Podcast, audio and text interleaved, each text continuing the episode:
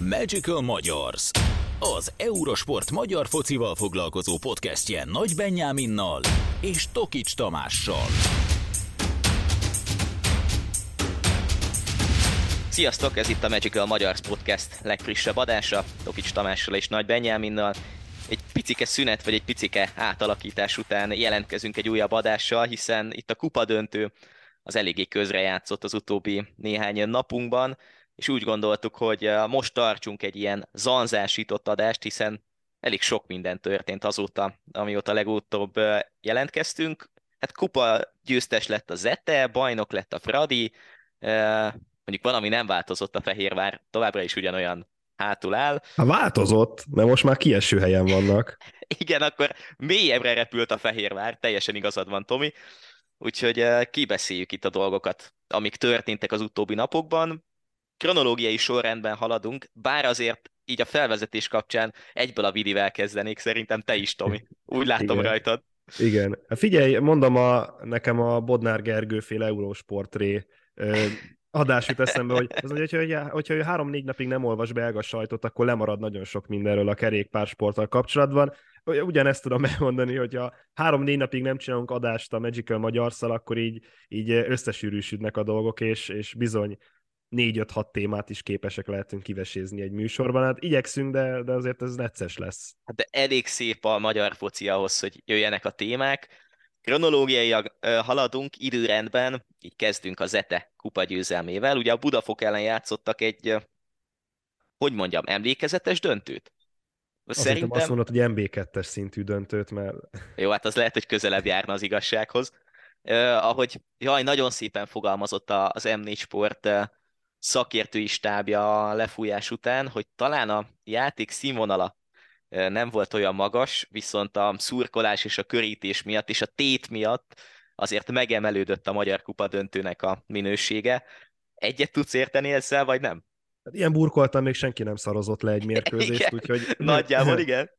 Figyelj, az első félidő, első tíz percben nagyon megijedtem, hogy a Budafok annyira berezelt, vagy annyira ilyen, ilyen sokkolt állapotban kezdte el a találkozót, hogy konkrétan Zalaegerszegnek ott volt három-négy lehetősége, amiből akár gólt is szerezhetett volna.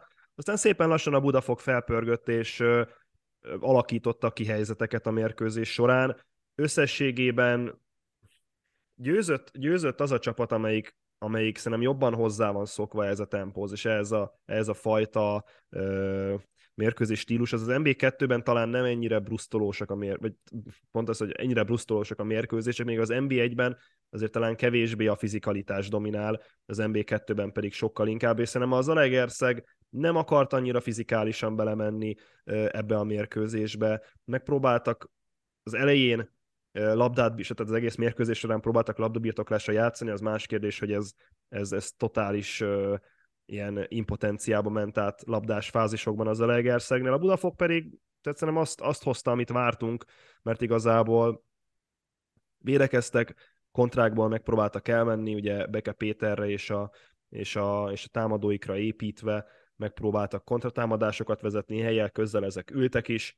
Ö- Talán, amikor, amikor ugye megszerezte Németh Dániel a, a vezető találatot, én, én nekem az játszódott le, vagy az a gondolat jutott eszembe, hogy talán a büntetőkkel ö, lett volna eldöntve ez a döntő, akkor, akkor talán az igazságosabb, de hát összességében a Zalaegerszeg azért kihasználta azt a fajta minőségbeli fölényét, ami, ami véleményem szerint van a két csapat között. Tehát azt mondod, hogy érezhető volt az osztálykülönbség a két csapat között? Bizonyos peri- periódusokban, bizonyos szituációkban igen. Számomra az első tíz perc az például ezt mutatta meg, hogy a Budafok nagyon, talán túlságosan óvatosan akart, pedig az első tíz perc, első negyed óra az a legmeghatározóbb része egy mérkőzésnek. Ha belegondolsz, teljesen más lelkülettel vágsz bele egy, egy párharcba a mérkőzés első tizenöt percében, mint mondjuk a harmincötödik percben. Tudom, ez most így hülyén hangzik, meg ilyen lózunknak hangzik, de amikor pályán vagy az első tizenöt percben megpróbálsz kicsit erőt fitoktatni, megpróbálod az első párharcodat megnyerni, az első passzod jó helyre menjen, te, te vidd be az első döfést igazán, vagy az első tust ö, az ellenfélnek. Hogyha ez nem sikerül, akkor bocsánat, talán a harmincötödik percben nem olyan elánnal fogsz belemenni. Ott azért más, ott már elgondolkozod azon, hogy egy ötven-ötvenes párharcba hogyan mész bele, mekkora elánnal. és ezen a mérkőzésen is érezhető volt. A Budafok szerintem, hogyha határozott, tehát egy kis csapatnak, vagy azt mondom, az esélytelenebb csapatnak a legnagyobb esélye szerintem az első negyed órában van arra, hogy valamit kezdjen az eredménye. Mert ha le tudják támadni a, az erősebb erőből álló csapatot, akkor akár ki tudnak alakítani helyzeteket, ki tudnak alakítani olyan helyzeteket, amiből gólt szereznek, és egy olyan nyomást tudnak kialakítani, és egy olyan helyzetbe tudják kergetni a, ez ott esetben most az Zalaegerszeget, amelyből nehezen fognak felállni. És az Zalaegerszeget szerintem meg pont az fogta meg, hogy ők az első, vagy őket pont az lepte meg, hogy az első tíz percben a Budafok ilyen, ilyen, ilyen nagyon gyáván kezdett, és szerintem a Zalaegerszeget meg ez zavarta össze a mérkőzés ellen, és ezért láttunk egy olyan gyenge színvonalú találkozót, mint amilyet, mert így meglepte az az Zalaegerszeget, hogy a Budafok nem támadott le, a Budafokot meg meglepte az, hogy úristen, milyen mérkőzésen játszanak éppen húsz akárhány ezeren néző előtt a Puskás arénában. Hogy látod, hogyha ott az első fél időben, huszonvalahanyadik percben az a Kálnoki kisféle mentésnél a kapufa az gól lesz, akkor mennyiben alakult volna át a meccsképe, és mondjuk a Budafok kijöhetett volna akár kilencven perc alapján győztesen ebből a döntőből? Talán többet kockáztatott volna a Zalaegerszeg akkor, de... De mondom, ez a nulla nulla ez egy nagyon kényelmes szituáció volt mind a két csapatnak, tehát a Budafoknak igazából nem volt miért támadnia, a Zalaegerszegnek meg talán azt mondom, hogy több veszíteni valója lehetett ezen a mérkőzésen, de nagyon nagy veszélyben azért nem volt az, hogy gólt kapnak ezen a találkozón, hiszen annyi minőségi helyzetet nem tudott kialakítani a Budafok. Beszéljünk egy picit pikánsabb témáról, a Boér Gábor szerepéről és Ricardo Moniznak a szerepéről.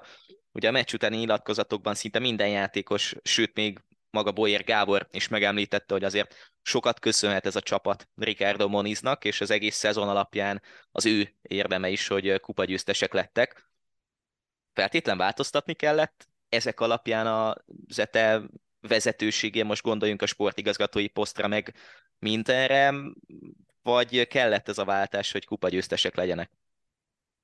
Figyelj, ez egy olyan kérdés, amire nem tudom megmondani a választ, mert ez akkor, hogyha ilyen párhuzamos univerzumban élnénk, akkor meg tudnám mondani, hogy mire ment volna Ricardo Monizzel ez az Zalaegerszeg.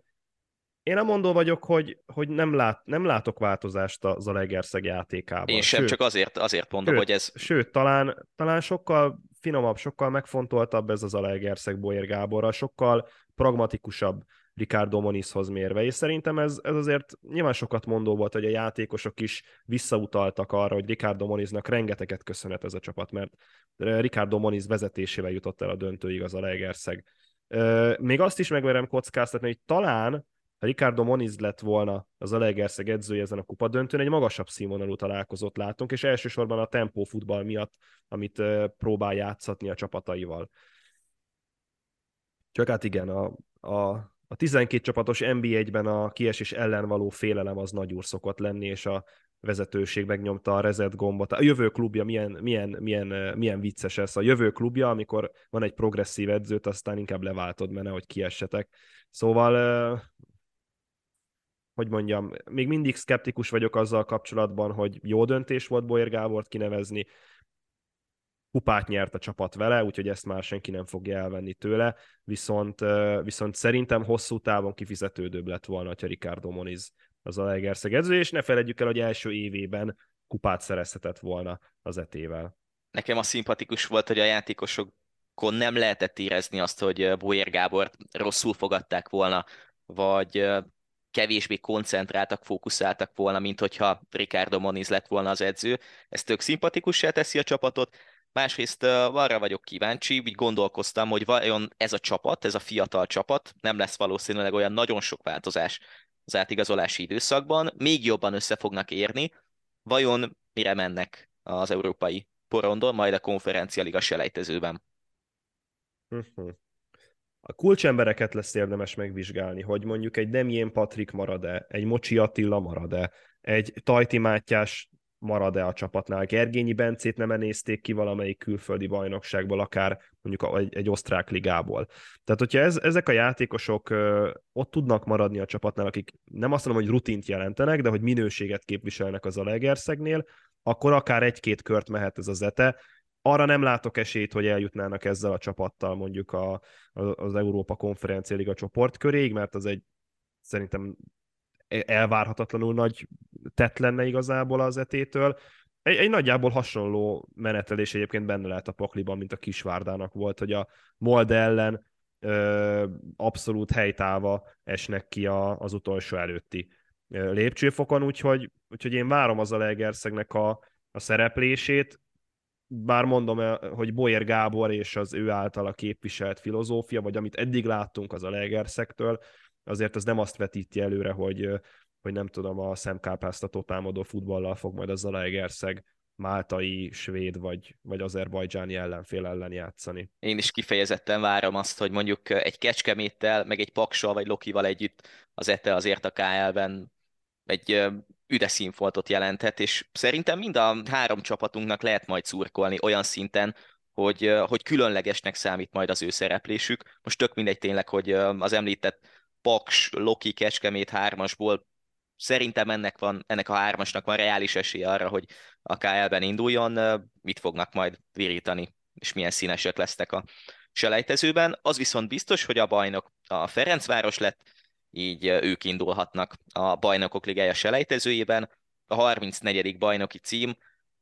Meglepődtünk, Tomi. Tehát erről beszéltünk a szezon előtt, ötödik bajnoki cím zsinórban, sokat beszéltünk, hogy mik voltak szezon közben, milyen lejtmenettel együtt.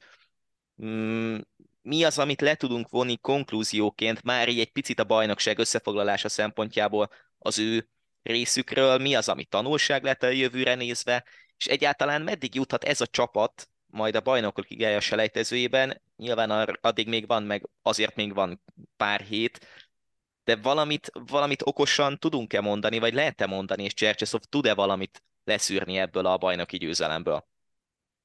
Szerintem a konklúzió az, hogy félelmetes a Ferencváros fölénye.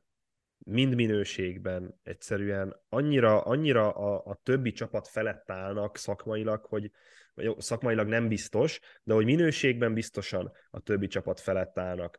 Amikor a, a tényleg hullagyenge kétezer-huszonhármas év elején benne, belekerülnek egy negatív szériába, és a legközelebbi riválisod akkor is csak hat pontra van, tehát azért az, az megmutatja a Ferencvárosnak a, a, az igazi erejét, és azt a, azt a fajta minőségbeli előnyt, amiben rendelkeznek a többi csapathoz képest.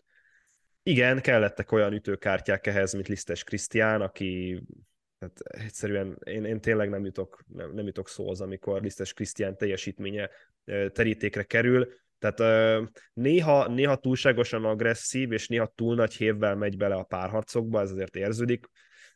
Hogyha ezeket le tudja vetkőzni magáról, és, egy, és érettebb lesz még a játéka, akkor, akkor, akkor egy újabb topligás játékos, egy újabb topligás játékosról beszélünk, és nem mellesleg a Ferencváros utánpótlásából kerül neki. Úgyhogy talán ez egy, nem azt mondom, hogy fricska lenne nekünk, hogy most egy, egy ferencvárosi fiatalról beszélünk itt, a, itt az év végén, de hogy, de hogy azért mutatja azt, hogy vannak kiemelkedő tehetségek a magyar labdarúgásban, akik a Ferencváros Akadémiáján pallérozódnak.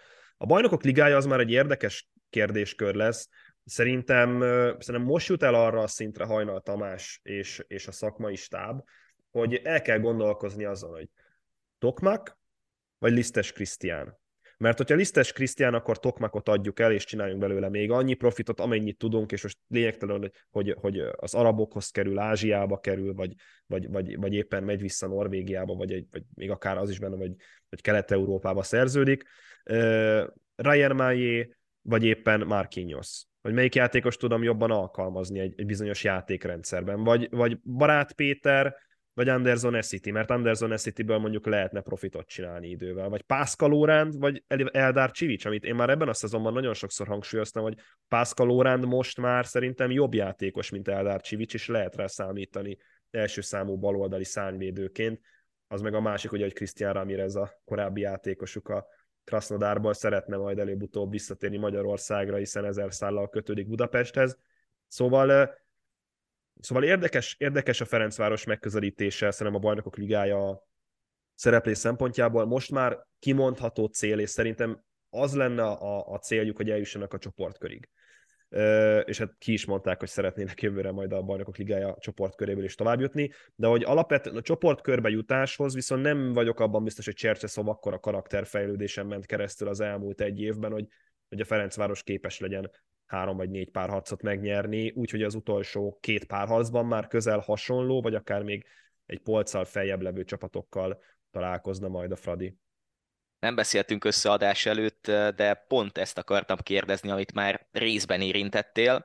Ilyen nagyon sarkos kérdést akarok megfogalmazni. Ki az, akit a, vagy kik azok, akiket a mostani Fradi keretből a következő szezonra így szépen kiszúrogatnál, hogy akár mondjuk a bé el-be jutás szempontjából, akár egy picit távolabb jövő szempontjából megmaradjon egy mag, és ki az, akiket elengednél, hogy akkor rátok nem számítunk a tíz x középpályás között, vagy a mit tudom én hány csatár között? Merciet mindenképpen elengedném. Uh... Uh-huh. Ryan Maillét elengedném, Tokmakot elengedném. Ha most a, a gazdaság alapú én nem akar beszélni, akkor Anderson Essit és, és Adama Traorét is elengedném, de tudom, hogy ezek közül a játékosok közül legalább háromnak ott kellene lenni ahhoz, hogy Bajnokok Ligája csoportkörről beszéljünk. Szerintem, szerintem ami, ami a nagyobb kérdés az, hogy alternatívát kell találni ezeknek a játékosoknak. Tehát, hogyha van egy jobb alternatíva, mint Ryan, egy hasznosabb alternatíva, inkább így mondom, mint Ryan Maillé, Tokmak, Anderson Essit vagy ott esetben mondjuk Adama Traoré, akkor egyértelműen profitot kellene valahogyan csinálnom, és el kell adnom azt a játékost, és a helyére esetleg kevesebb pénzből tudok olyan játékos szerződtetni, aki, aki, aki még előrébb tudja lendíteni a csapatot, és még egy lépcsőfok lehet előrefele. Azt nem tudom, hogy milyen játékosokkal szeretne erősíteni a Ferencváros, itt azért már a, a, a különböző sajtóorgánumok szellőztettek meg neveket, meg itt előbb én is bedobtam mondjuk Cristian Ramirez nevét, de hogy, de hogy Nálam, nálam Ryan Maillé és Tokmak, és, és a, a, a hozzáállásuk miatt is, ugye mit gondolok most tényleg Mailléval kapcsolatban nekem, nekem az megbocsátatatlan bűn, amit a, az, a Leverkusen elleni kinti mérkőzés végén csinált, hogy a szabadrúgásnál végig mozizta azt, hogy a kipattanóra odaért tápszoba, Tokmak pedig abszolút formán kívül van, és, és, és mondom azt, hogy félidőzik, mert, mert be kell hozni Lisztes Krisztiánt, és Lisztes Krisztiának meg kell menteni a csapatot, az, az azért Tokmakra nézve nem túl, nem túl hízelgő. Nézzünk egy-két nevet, és akkor zárjuk le ezzel a témát. Nézzük a középpályásokat. Golyák, Sigér, Budzsema. Velük mit kezdenél? Tudod, az a start one, bench one and cut one. Uh... Ja, ja, ja. ja. Hát Sigér, Sigér, Sigértől szabadulnék, uh, Budzsemától szabad...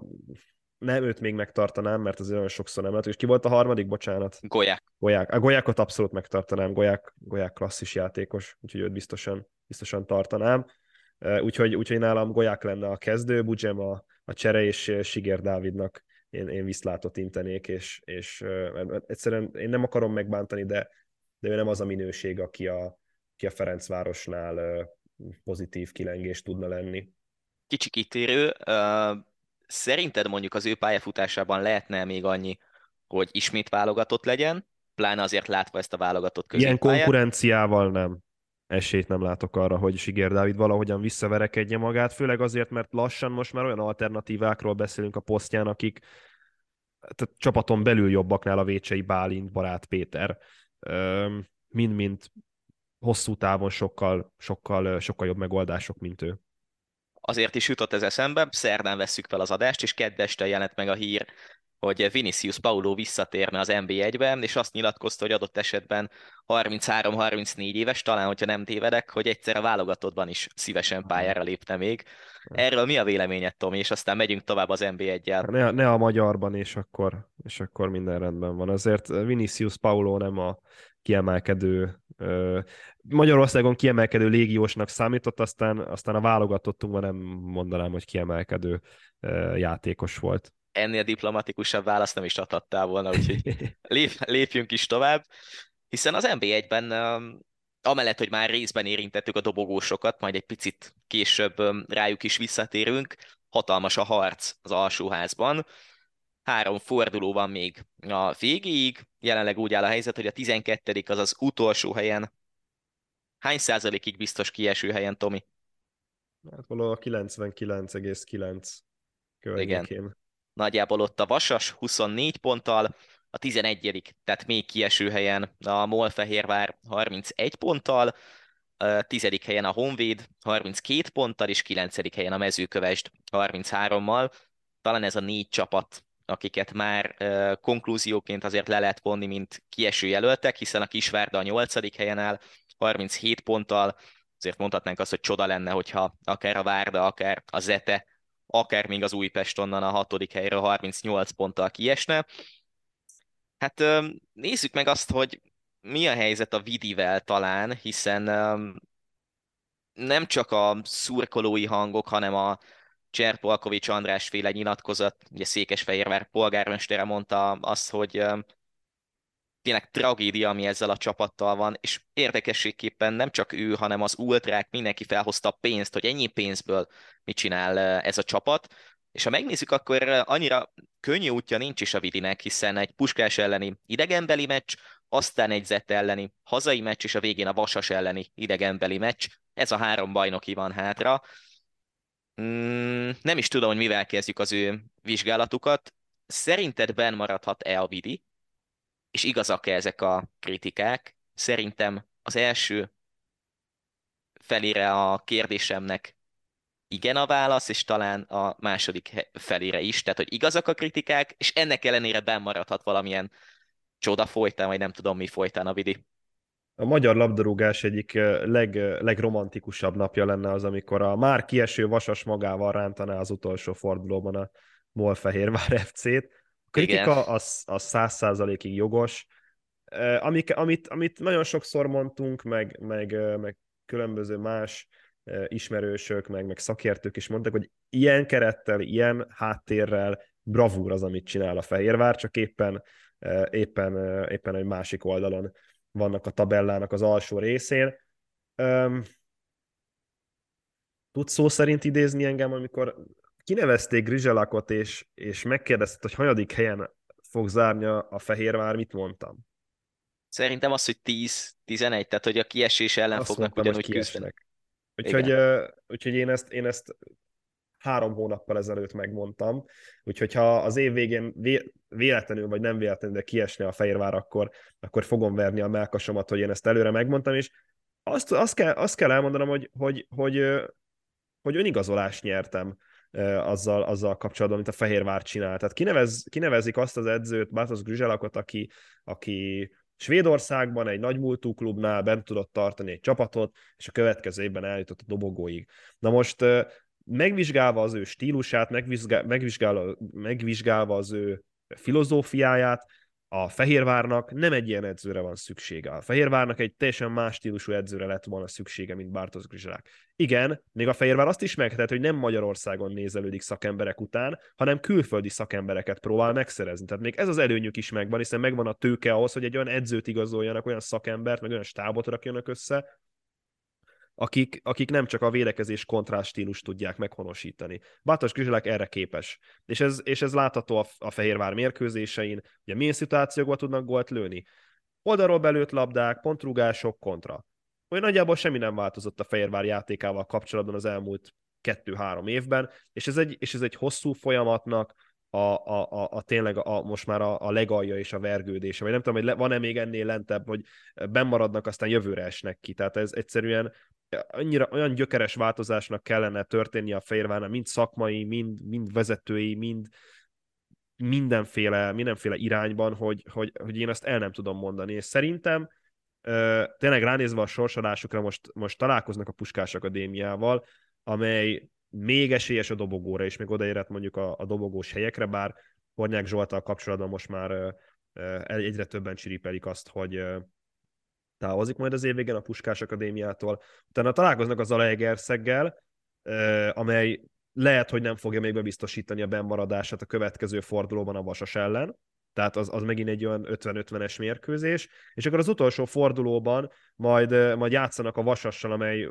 addigra valószínűleg kiesik már, és, és ilyen teljesen tét nélküli mérkőzésen lehet, hogy majd meglepik a Fehérvárt, akik meg Aki, vagy amely, amely meg tényleg össze fog szakadni majd itt a, a, a, a nyomástól. És, és mondom, a hétvégi mérkőzés is a Mezőkövesd ellen talán erre ad ö, okot, meg, meg erre az aggodalmamra ad okot, hogy egyszerűen a Fehérvárnál annyira nincsenek ott a játékosok, sem taktikailag, sem fizikálisan, sem mentálisan, egy annyira összetett probléma, és annyira összetett negatív spirálban vannak, hogy ez, ez ebből, ebből tényleg, én, én őszinte leszek, ha én lennék az edzője most a MOL Fehérvárnak, nem tudnám, hogy mit csináljak. Fogalmam nem lenne arról, hogy hogyan rángassam ki a csapatot ebből. És, és nyilván ugyanezt érezhetik a vezetők, vagy a vezetőség tagjai, vagy a sportigazgató, vagy éppen bármelyik szakmai stáb tag, hogy, hogy nem tudják, hogy, hogy, hogy mit csináljanak. És ugyanezt érzem, hogy nem, nem tudják, hogy mit csinálják. Mert az, hogy én ugye UEFA licenc nélkül, meg, meg mindenféle papír nélkül ezt mondom, az oké, de az, hogy ők ilyen tudással, ilyen háttérrel maguk mögött ezt mondják, az szerintem, szerintem, szerintem kínos. Kettő dolog, felhoztad itt a gólszerzést, hát leginkább sehogy nem szerez gólt a Vidi. Az elmúlt öt bajnokin kettő gólt szerzett egy olyan csapat, amelyikben ilyen szintű támadók vannak. Ha meg tudod, dolog... az egyetlen győzelmüket meg a Honvéd ellen alatták a, a Güzseláknak a nyitó meccsen, egy olyan meccsen, ahol a, a Honvédnak kellett volna nyernie. Igen. A másik dolog meg az, hogy um, itt olvastam mindenféle véleménycikkeket, hogy nem en bé egyes szintű játékosok vannak a Vidiben. Szerintem ez, ez hatalmas hülyeség. A másik dolog meg az, hogy um, szerinted ezzel kapcsolatban lehet-e konkrét hibást kiemelni ebben a szituációban? Nem az előzményekben, hogy akkor kit nevezünk ki vezetőedzőnek, milyen játékosokat hozunk, hanem most jelenlegi helyzetben van-e hibása ennek a történetnek, vagy annyira mély a probléma, hogy te is mondtad, és hogy én is gondolom, hogy hogy ebből a szituációból tényleg csak egy csoda folytán megmenekülés, és egy egy ponttal valahogy bemaradás lehet a, a kibúvó. Szóval, hogy itt, itt, itt mi lehet az, ami, vagy aki hibás, vagy mi, mi az, ami félre mehet ilyen szinten, hogy ezek a játékosok, akik azért válogatott játékosok, jó játékosok, tudjuk, hogy milyen szintű játékosok, most ott vannak, hogy nem képesek kettőt egyeneset rúgni a labdába. Hát ez egy komplex komplex probléma. Tehát a, a...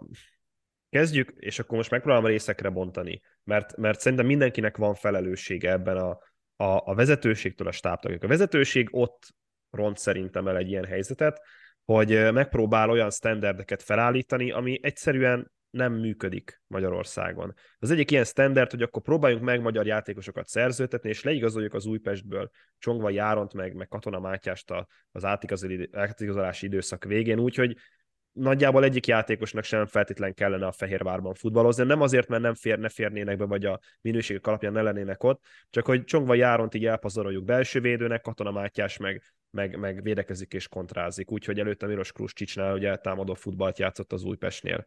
A, a szakmai oldalt megközelítve egy sportigazgató azért felel, hogy milyen edzőt nevez ki. Kinevezik Huszti Szabolcsot, nem azt mondom, hogy borítékolató volt az ő bukása, vagy az, hogy, az, hogy ennyire rosszul fog elsülni, de, de nagyon rosszul sikerült. Akkor ott volt Bartos Grizselek kinevezése, tehát ez is iszonyatosan mellé ment, de tényleg nagyon-nagyon rosszul, nagyon rosszul nézett ki a Fehérvár. Vagy nagyon rosszul néz ki a Fehérvár. Az edző felelőssége ott jön, hogy most már három-négy éve nem működik valami, és még ugyanazt erőltetjük, ugyanúgy megpróbálunk védekezni, kontrázni az en bé egyben, úgyhogy a Fehérvár játékos kerete az nem feltétlen erre predesztinálja igazából a mindenkori edzőt. A játékosok felelőssége ott van, hogy a játékos, tehát vala, valamiből erőt kell merítsen. De az, hogy semmiből nem tud erőt meríteni, az számomra az, az, az, ilyen, az ilyen iszonyatosan negatívan hat, és a testbeszéde is, is rossz a játékosoknak egyszerűen, nincs meg, a, nincs meg az a kommunikáció szerintem a csapattársak között, ami, ami, ami bizonyos szituációkban le kell reagálni. És, és most szándékosan nem akarom az akarati tényezőt felhozni, mert ismersz engem, tudod, hogy ez a háklim, hogy nem az, nem az akaratom múlik az, de, de sajnos, sajnos ki kell mondjam, hogy, hogy, hogy egyszerűen nehéz azt hinni egy Fehérvár játékosról külső szemlélőként, hogy a játékosok megszakadnának a pályán a csapat sikerért. És, és, az, a, és az a szomorú, hogy ezt már én mondom, hogy szerintem, szerintem itt akarat és, és, és, és mentalitásbeli tényezők is közrejátszanak. Nyilván a sikertelenség az nagy úr, és, és nagyban, nagyot nyom alatban, de, de mégis azért valamilyen szinten profi sportolókról beszélünk, akiknek túl kellene lendülni ezen.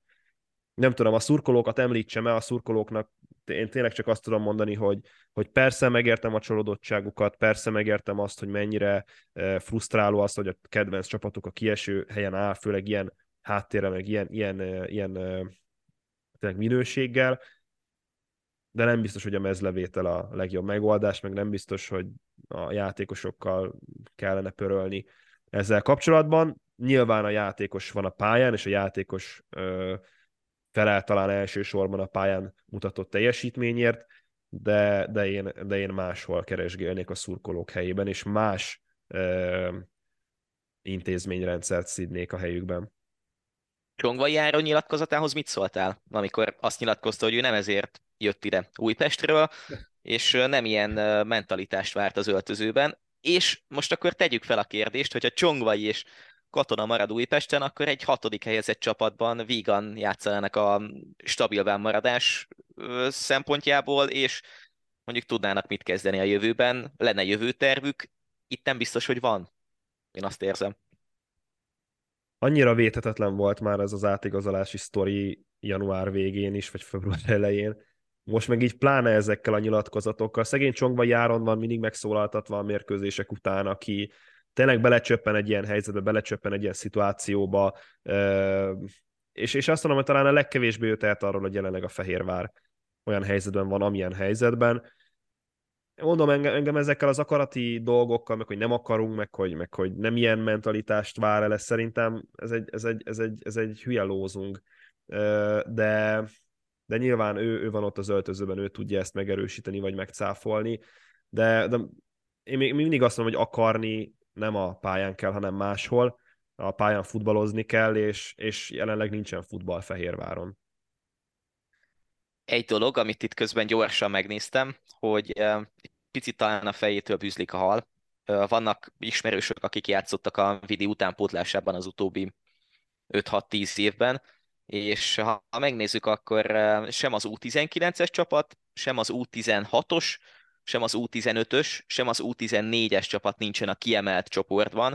Sőt, ha megnézzük az U tizennégyes csapatuk, az alapcsoportban, a nyugati bajnokságban, tehát nem is a kiemelt csoportban, ahol játszanak a legnagyobb csapatok, gondolok itt a Fradira, Puskásra, Loki, Honvéd, Vasas, stb., hanem a második vonal nyugati csoportjában a nyolcadik helyen állnak, olyan klubok előzik meg őket, mint a Kelen, a Kaposvári Bene Ferenc Akadémia, a Mosonmagyaróvár, de mondhatnánk számos példát még az idősebb korosztályokról is. Ez mutatja azért azt is, nem, hogy uh, itt a klubvezetés nem csak a felnőtt csapat szempontjából, hanem az egész utánpótlás szempontjából nagyon-nagyon vakvágányon járt az utóbbi években. Meg talán nem tudnak olyan kedvező feltételeket teremteni, mint mondjuk a Puskás Akadémia, Ferencváros, em té ká, Magyar Futball Akadémia, szóval ez, ez megint, egy, megint egy komplex kérdéskör, amit vizsgálnánk, és el lehetne így beszélni az időt ezzel kapcsolatban. Nyilván az utánpótlás nevelés az egy fontos, fontos része lenne a klubmodellnek, csak hát az a helyzet, hogy, hogy van a megyében egy jobb és, és erősebb akadémia, úgyhogy én, én ezt ezzel tudnám megindokolni, úgyhogy, úgyhogy, úgyhogy nem vagyok a szakértője ennek, meg nem, én nem beszéltem eh, Fehérvárban futballozó ismerősökkel, de hogy, de hogy alapvetően én, én ebben látom ezt, hogy, hogy nehéz úgy vonzó partinak lenni, hogy közben van egy vonzóbb melletted, és, és a Puskás Akadémia szerintem feltételrendszerében, minőségében, szakmai tudásban lehet, hogy többet tud adni, és garanciálisabb tud lenni egy, egy fiatal labdarúgó palánta számára, mint a Fehérvári Akadémia. Nézzük a többieket a kiesés szempontjából. A Vasassal foglalkozunk-e, Tomi, vagy gyakorlatilag már biztos kiesőnek tekinthetjük őket? Figyelj, szombaton ez eldől, úgyhogy én, én, én nem mondanám, tehát az a, az a bajom a Vasassal, hogy itt a végén kezdenek el kapálózni, és...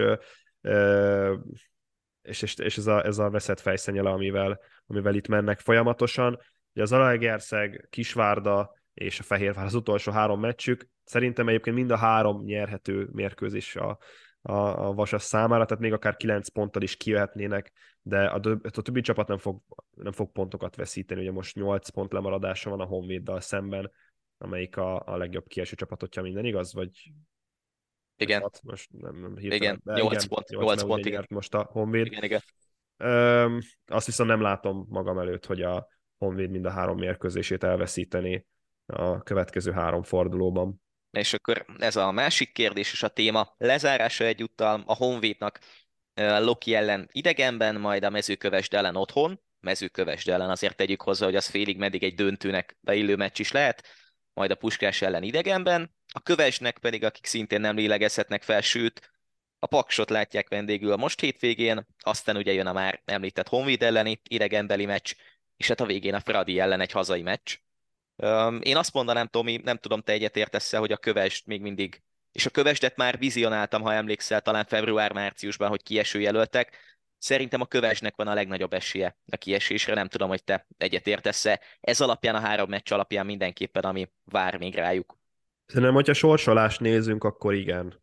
A, a Paks megy a dobogóért, Honvéddel, Honvéddel egy abszolút kiesési rangadó, és, és ott lesz a, a Ferencváros elleni utolsó mérkőzés, bár azért a Ferencváros, hogyha már így zsebben van a bajnoki cím, nem biztos, hogy össze fogja törni magát az utolsó három mérkőzésen. És akkor most itt jön a mentalitás tényező, hogy majd a Ferencváros mennyit fog beleadni az utolsó három találkozójába. Én, én nekem van egy olyan megérzésem, hogy a Honvéd is és a Mezőkövesd is négy-négy ponttal fog kijönni az utolsó három mérkőzéséből, és szerintem ez a négy-négy pont elég lehet a bennmaradáshoz.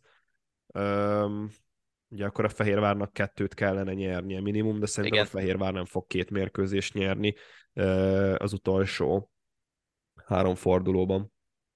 Üm, tehát te azt mondod, hogy a Vasas és a Vidi fog kiesni. Ha most egy ilyen tippet kéne adnunk. A szívem ezt mondja, aztán az eszem meg azt súgja, hogy a Honvéd fog kiesni, de, de, de ez csúnya ezt mondani, de szurkolok azért, hogy a Fehérvár essen ki, mert én, én erre nagyon kíváncsi vagyok, hogy, hogy ebből mi fog kisülni, amikor egy ilyen kaliberű csapat esne vissza mondjuk a másodosztályba. És tényleg nem nagyon másodosztályban, volt a másodosztályban milyen, milyen furcsa lenne látni ezt a csapatot. Nem nagyon volt példa ilyenre. Szerintem, hogy egy ekkora költségvetésű csapat ilyen háttérrel. Ja, ugye a Debrecen azért kiesett pár évvel ezelőtt, bár... Hát jó, de talán más helyzetből. Bár azért más helyzetben voltak, igen. Igen. igen. Én azt mondom egyébként, hogy a Vasas és a Kövesd fog kiesni, talán ez a legreálisabb, bár tényleg nagyon-nagyon érdekes lenne, hogyha Vidi kipottyanna. Nézzük a dobogót egy picit. A Kecskemét a második helyen ötvenegy ponttal, a Paks negyvennyolccal, a harmadikon is a Loki negyvenhéttel. A negyediken még talán idevertnénk a Puskást is negyvennégy ponttal, bár azért ott ugye ők győzelem hátrányban, tehát négy pontnyi hátrányban plusz egy pont hátrányban vannak a Pakshoz képest. Kik lesznek a dobogón, és szerinted a Kecskemét elfogy-e annyira a végére, hogy mondjuk ne jussanak konferencialigába? Szerintem a Kecskemét dobogója az szinte biztos. Én gyanítom, hogy a Ferencvárost le fogják győzni a hétvégén.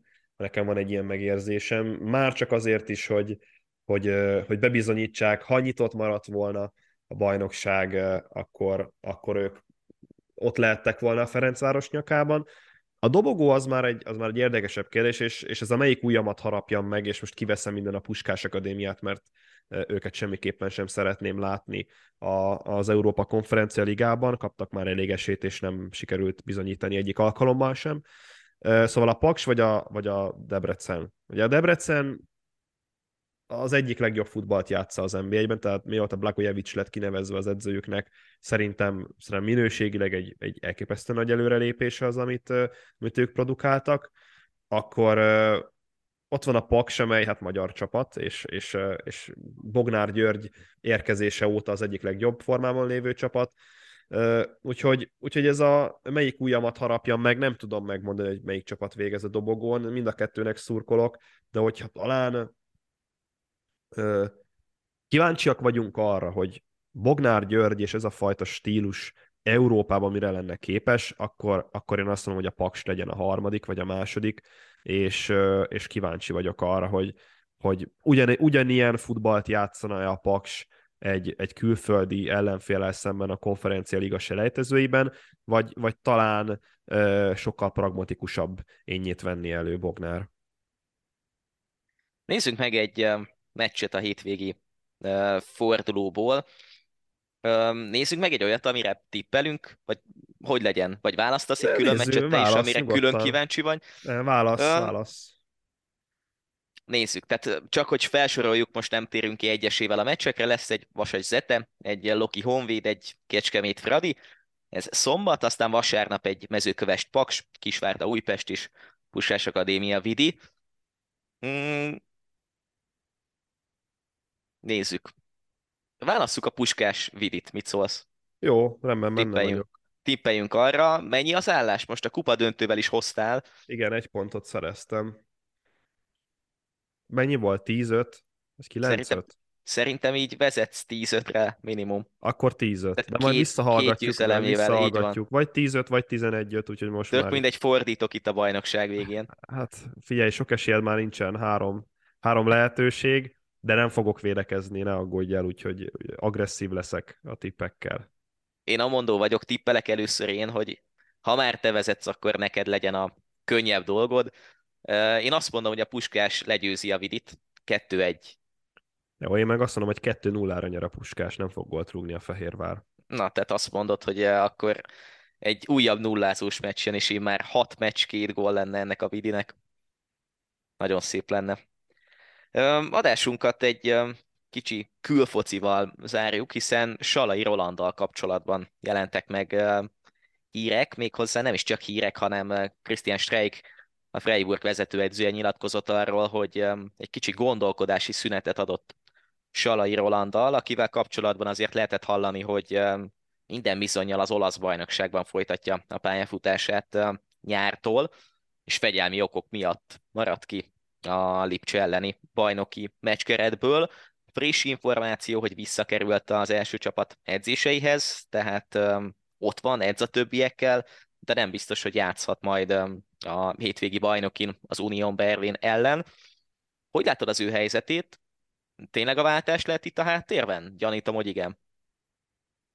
Nagyon nehéz lesz, lehet azt feldolgozni, hogy évek óta játszol egy csapatban, jó teljesítményt nyújtasz két szezonon keresztül, majd jön egy sérüléssel induló év, kikerülsz a kezdőcsapatból, mire visszatérsz, van nálad jobb játékos a posztodon, majd az a játékos, aki a posztodon van, az a Premier League-be igazolt télen, ugye Kevin Shadira gondolok, aki a Premier League-be igazolt fél évkor. Nehéz, nagyon bugyuta szóviccere Shade, hogy nem Salla igazolt külföldre, de, de valóban itt szerintem a váltás lehet a háttérben, és, és azt kell mondjam, nagyon, nagyon rosszul kommunikál Salai Roland stábja ebből a szempontból. Ugye ott az édesapának volt egy, volt egy nyilatkozata talán valamelyik válogatott mérkőzés után, hogy, hogy Streich azért nem játszatja a Rolandot, meg azért nincsen keretben, mert e, tudnak a külföldi szerződés, vagy a másik csapathoz való szerződés, hogy a, a Lációt mondják, nagyon a Fiorentinát, meg akár a Sevilla is, ha jól emlékszem, szóban volt, valószínűleg a szériába fog e, igazolni Salai Roland, ha eligazol a Freiburg, mert én most már így, így, így közelítem meg, hogy ha eligazol a Freiburgból, mert azért ilyen idei szezonnal, amikor szerez egy gólt, egy gólpaszt a Bundesligában, azért nem mondom, hogy ez, ez ilyen, ez ilyen agyameldobom ö, mutató. Nyilván a, a játék stílusa ö, adott esetben beleille, beleilleszthető lenne egyébként a Lációnak a, a futballfilozófiájába, ö, de viszont jelenleg még a Freiburg játékosa, és ott kellene bizonyítani, mondom, tehát, tehát Salainak ez, ez a szezon, ez alapján, a szezon alapján kellene eldönteni egy, egy szériá csapatnak, hogy leigazolja, főleg egy Lációnak, amely jövőre valószínűleg a Bajnokok Ligájában indul, azért euh, megszámolnám, vagy meg, megnézném azért a konkurenciáit Salai Rolandnak, hogy éppen a piacon és a kinézett játékosok közül mondjuk neki van a legjobb pedigréje, mert euh, egy, egy ilyen... Hát most tényleg én nem, nem, nem megbántom, meg tényleg én legnagyobb tisztelettel beszélek Salai Rolandra, mert nagyon szeretem a játékot, egy ilyen gyenge szezon után nem biztos, hogy felfele kell lépni, vagy hát nyilván az a legjobb, hogyha felfele lépsz, de ez ilyen, ez ilyen felfele bukásnak hat igen. Számomra. Az is lehet egyébként, hogy már megvan az aláírt szerződése, és akkor ezek miatt nyilatkozhatta azt Salai Tibor, hogy, hogy akkor jó, de ez, a váltás de, de... megvan. De, de attól függetlenül, tehát nem biztos, hogy ezért nem játszik. Lehet, hogy emiatt nem játszik, de akkor sem így reagálom le, akkor sem így kommunikálok a sajton keresztül. És hát nyilván Streich urat sem kell félteni, mert ilyen eh, hát, eh, szofisztikáltan, de azt mondom, hogy ki a tököm az a Sallai apuka, és akkor, és akkor így reagálta le ezt a szituációt, és mondta, hogy Rolanddal megbeszéli, meg hogy, meg hogy itt, itt fognak elbeszélgetni a következő időszakban, és hát ennek nyilván az a része, hogy Sallai Roland egyrészt kikerült a Freiburg kezdőcsapatával, és nem számít alapembernek, hozzáteszem a teljesítménye alapján sem számít alapembernek, vagy nem kellene, hogy alapembernek számítson, és, és valószínűleg itt, itt más is állhat a háttérben, hogy, hogy nem, nem léphet pályára, vagy van éppen nincsen meccskeretben, valószínűleg itt a mentalitás, na, megint előkerül a mentalitás, de valószínűleg ilyen, ilyen dolgokkal van probléma. Egyébként, amikor én olvast, olvastam Streiknek a, a nyilatkozatát, még nem ezt, hanem az ezelőttit, amikor a Sallai Tibornak a beszédére reagált, azt mondta, hogy az edzéseken és a meccseken sem látott tőle olyan stílust, ami, ami szerint a kezdőcsapatba, vagy akár a csapatba predesztinálná őt. Zárjuk az adásunkat egy bold tippel. Nem beszéltük meg előzetesen, de azért mind a ketten tudunk arról, hogy milyen helyzetben van a Hertha. Benn maradnak-e a Bundesligában, mert akár már a hétvégén félig meddig a Bundesliga kettőben érezhetik magukat, hogyha kikapnak Kölnben, és a Bochum, valamint a Stuttgart pedig nyer hazai pályán. A Werder elleni vereséget nem kalkuláltam bele. Öm, szerintem így kiesik a Hertha. Szerintem is egyébként. Ráadásul itt a kizárásos történet is van, arra is reagáltak, hogy valamilyen licenc problémák vannak, stb. Nincsenek könnyű helyzetben. Úgyhogy meglátjuk, hogy mi lesz velük. Következő adásban majd nyilván róluk is, illetve Dárdairól is beszélni fogunk, meg egy fokkal közelebb kerülünk ahhoz, hogy mi lesz az en bé egyben, hiszen jön a forduló a hétvégén, és tényleg már nagyon-nagyon kevés választ el minket a szezon végétől. Addig is hallgassatok minket, iratkozzatok fel a podcast csatornáinkra, hogyha eddig még nem tettétek meg, ahol minden más eurósportos podcastet megtalálhattok, és hallgassatok minket majd jövő héten is, addig is sziasztok! Sziasztok!